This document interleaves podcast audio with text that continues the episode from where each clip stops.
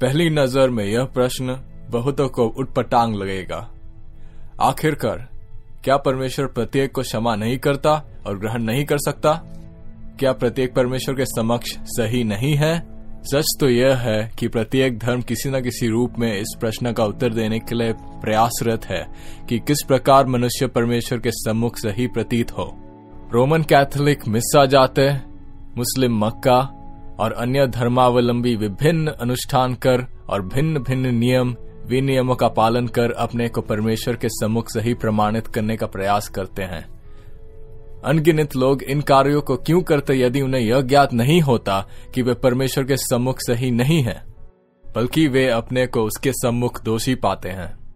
सच तो यह है कि लोग परमेश्वर के साथ मेल बनाए रखने के लिए प्रयत्नशील हैं, जो इस बात का प्रमाणित करता है कि उनका मेल अब तक परमेश्वर के साथ नहीं हुआ है, और वे अपने अशांत चित्त को शांत करने के लिए अपने विभिन्न धार्मिक अनुष्ठानों के ज़रिए परमेश्वर की क्षमा और कृपा पाने का प्रयास करते हैं।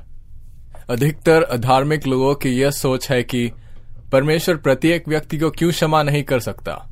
लेकिन प्रश्न वास्तव में यह है, परमेश्वर कैसे प्रत्येक को सही ढंग से क्षमा कर सकता है?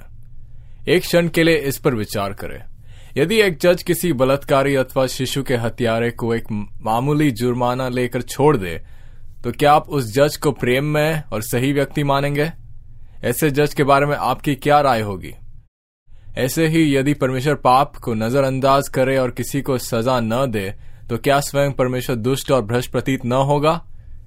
लेकिन परमेश्वर, जो सही है, उससे प्रेम करने वाला है।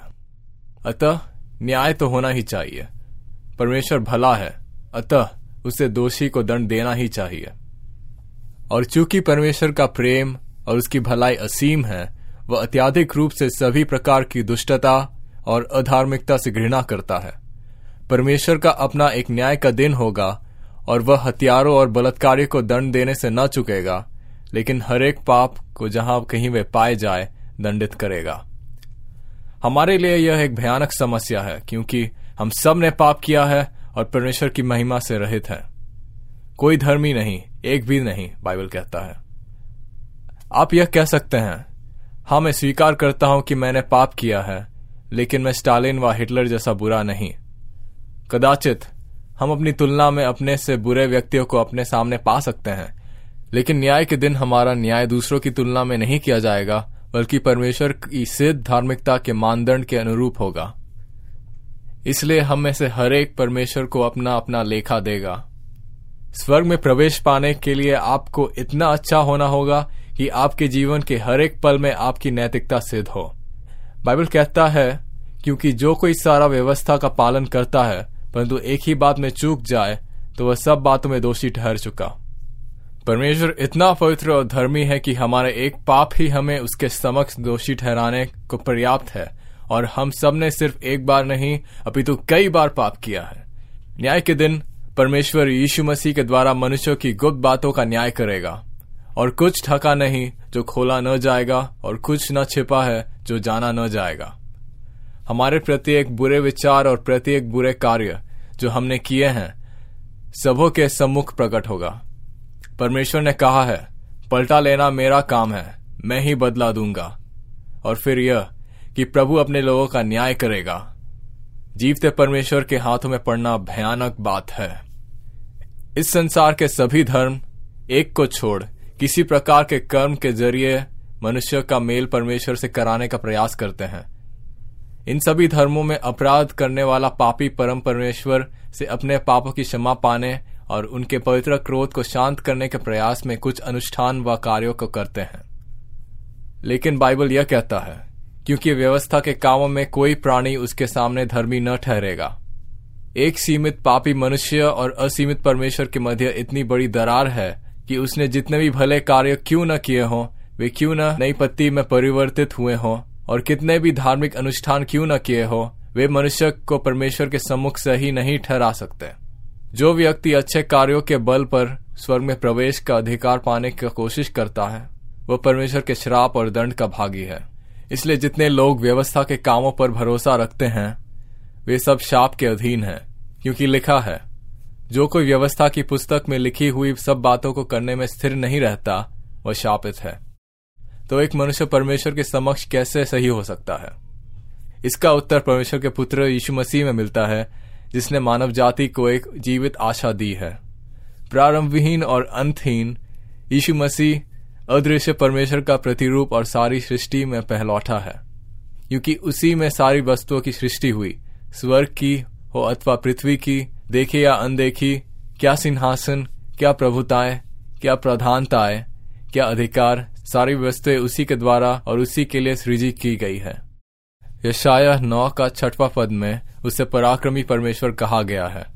एक निश्चित समय में इसी पराक्रमी परमेश्वर ने मनुष्य बनना स्वीकार किया ताकि हमारा मेल सृष्टिकर्ता से करा सके। यीशु मसीह ने पाप रहित और सिद्ध जीवन जिया और अपने असीम प्रेम के फलस्वरूप उन्होंने दुख सहा और क्रूस पर अपनी जान देकर उनका दंड अपने ऊपर ले लिया जिन्होंने उनके विरुद्ध पाप और विद्रोह किया।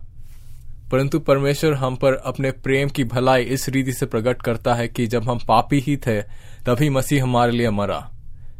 क्रूस पर दुख सहने के बाद यीशु पुकार उठे, पूरा हुआ।